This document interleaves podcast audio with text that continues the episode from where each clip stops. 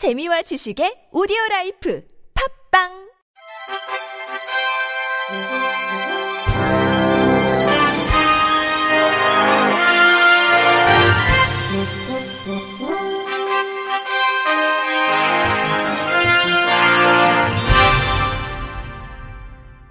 청취자 여러분 안녕하십니까? 5월 21일 목요일 KBRC 뉴스입니다.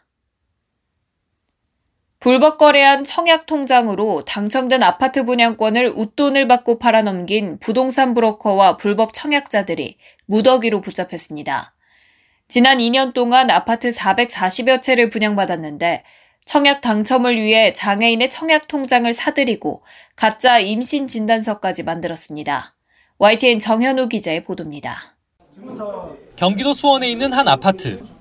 경찰 수사관들이 들이닥치자 집주인으로 보이는 한 남성이 당황한 듯 이리저리 자리를 옮깁니다. 경찰 수사관 잠깐 접으세요. 잠깐 접으세요. 다른 행동을 하지 마세요. 저희가 증거인멸 우려가 있으면 핸드폰 접으세요. 저희가 공무집행방이나 저희가 체포를 할 수 있어요. 아, 근데 잠깐. 가방 안에서는 다른 사람 명의로 된 아파트 청약 관련 서류들이 쏟아져 나옵니다. 경찰 수사관 공급계약서 4개. 청약 신청서를 거부. 아파트 청약 브로커 A씨는 경기도 성남 부근에서만 77채에 이르는 아파트 분양권을 불법 전매해 10억 원 가까이 벌어들였습니다. 다른 사람 명의의 청약 통장이 모든 범행의 시작이었습니다. 청약 당첨 확률을 높이려고 저소득층이나 장애인 명의로 된 청약 통장을 200만 원에서 600만 원씩 주고 400개 넘게 사들였습니다.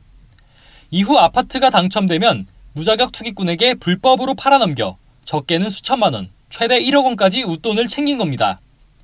특히 아파트 분양 가점을 올리기 위해 온갖 수단을 동원했는데 다자녀 가구 특별 공급을 노리고 가짜 임신 진단서를 만들기도 하고 무려 11차례나 위장 전입을 하기도 했습니다.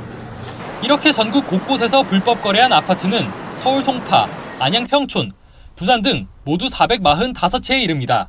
이승명 경기 남부지방경찰청 지능범죄수사대장 청약을 넣다 하더라도 입주할 능력이나 의사가 없는 사람들이 의외로 많습니다. 그래서 소위 장롱석에 놓여 있는 청약 통장을 어, 이들이 광고를 통해 SNS나 이런 광고를 통해 전문적으로 경찰은 부동산 브로커 49명을 붙잡아 이 가운데 8명을 구속하고 청약 통장과 명의를 빌려준 405명은 입건했습니다. 이와 함께 부동산 투기꾼 명단을 국토교통부에 넘겨 최대 10년까지 청약 자격을 제한하도록 하고 불법 주택 공급 계약은 취소시켰습니다. YTN 정현우입니다. 곽정숙 기념사업회가 여성장애인의 인권보호를 위해 앞장서온 전남 장애우 권익문제연구소 서미화 소장을 제3회 곽정숙 인권상 수상자로 선정했다고 밝혔습니다. 고 곽정숙 전 국회의원은 장애인 차별금지법 제정추진연대 상임 공동대표, 한국여성장애인 연합상임대표를 역임했으며 지난 2008년 민주노동당 비례대표 1번으로 제18대 국회에 입성해 임기 동안 3년 연속 국회 사무처가 뽑은 국회 입법 우수의원으로 선정되는 등 장애인, 여성, 아동에 대한 인권 향상에 크게 기여한 것으로 평가받고 있습니다. 평생 장애인과 연약한 이들의 인권과 복지 향상을 위해 헌신 봉사하며 차별 없는 평등 세상, 행복 세상을 꿈꾸며 실천한 고 곽정숙 전 의원의 유지를 받들기 위해 설립된 곽정숙 기념사업회는 지난 2017년부터 매년 추모제를 개최하고 있으며 2018년 곽정숙 인권상을 제정하고 첫 수상자로 장애인권법센터 김혜원 변호사, 2회 수상자로 장애와 인권 발바닥 행동을 선정한 바 있습니다.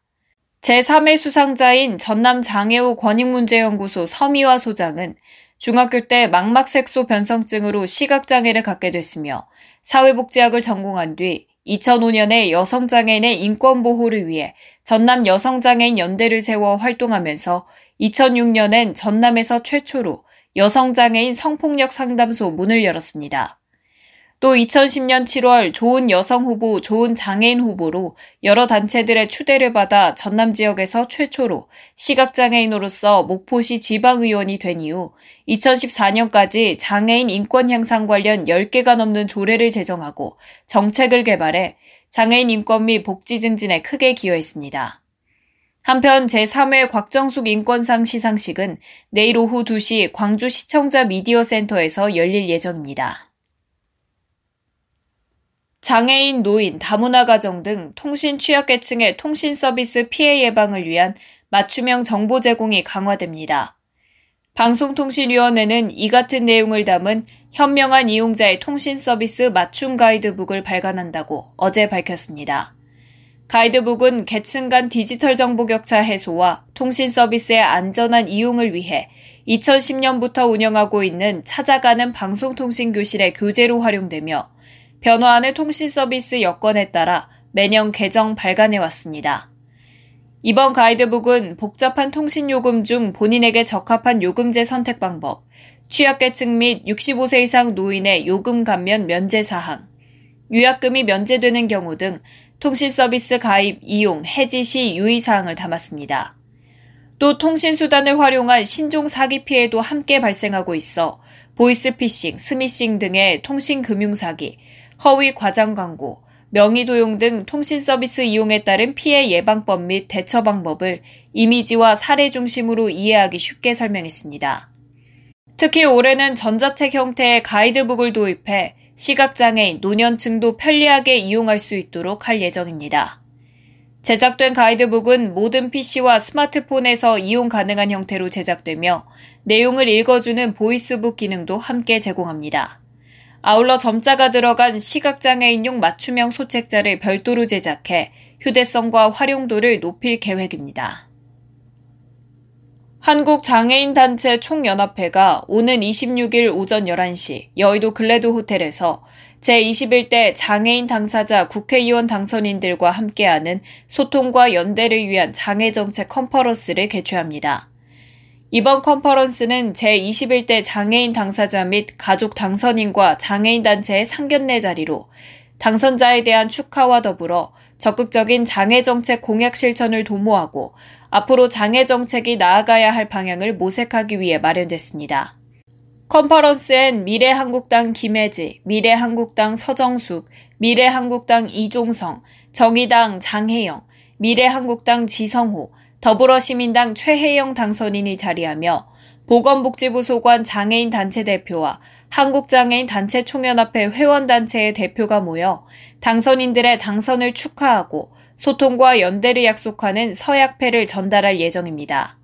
한편 중앙방역대책본부, 중앙사고수습본부에서 발표한 코로나 바이러스 감염증 집단행사 방역관리 지침에 따라 초청장을 소지한 사람만 발열 등 코로나19 증상 확인, 손 소독, 마스크 착용 후 행사장으로 입장 가능합니다. 경기 여주시가 장애인의 고용 창출을 위해 장애인 고용공단, 한국지역 난방공사 등과 함께 공동으로 장애인 표준 사업장을 설치키로 했습니다. 컨소시엄형 장애인 표준 사업장은 지자체 또는 공공기관이 중소기업과의 공동 투자를 통해 장애인 표준 사업장을 설립하는 것으로 장애인 고용에 대한 국가적 책임을 확대하는 사업입니다. 지난 19일 오후 2시 여주시청에선 이항진 시장, 조종린 한국장애인 고용공단 이사장, 항창화 한국지역 난방공사 사장, 박용근 SK하이닉스 부사장, 강지원 푸르메 재단 이사장이 참석한 가운데 협약을 체결했습니다. 이에 따라 여주시는 설립 타당성 검토, 조례 제정 및 출자 등의 과정을 거쳐 한국지역 난방공사 푸르메 재단과 함께 법인 설립을 올 하반기에 완료하고 한국장애인 고용공단의 지원금을 받아 장애인 표준사업장에 투자에 나설 예정입니다. 시는 표준사업장의 업종으로 장애인이 쉽게 일을 할 수 있는 스마트팜을 통한 작물 재배, 포장 및 판매, 지역 농산물 가공 판매 및 중증장애인의 직업 재활을 위한 영농훈련 등을 구상하고 있으며 이후 최대 60여 명의 지역장애인을 채용할 예정입니다. 경기 용인시는 장애인이 일상에서 불편함 없이 지낼 수 있도록 주거용 편의시설 설치를 지원하기로 하고 신청자를 모집한다고 19일 밝혔습니다.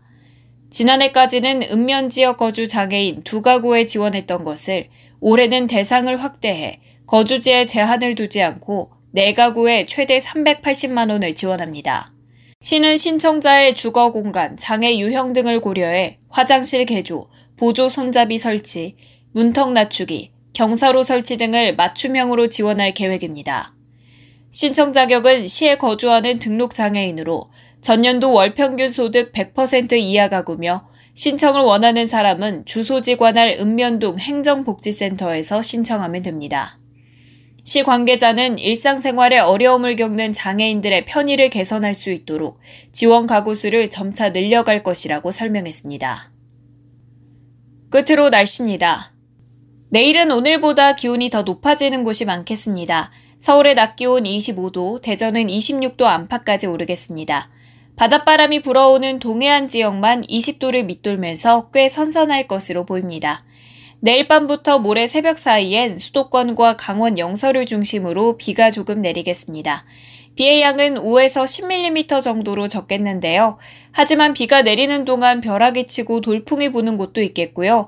이들 지역의 비는 모레 새벽이면 모두 그치겠습니다. 날씨였습니다. 이상으로 5월 21일 목요일 KBRC 뉴스를 마칩니다. 지금까지 제작의 권순철, 진행의 최유선이었습니다. 고맙습니다. KBIC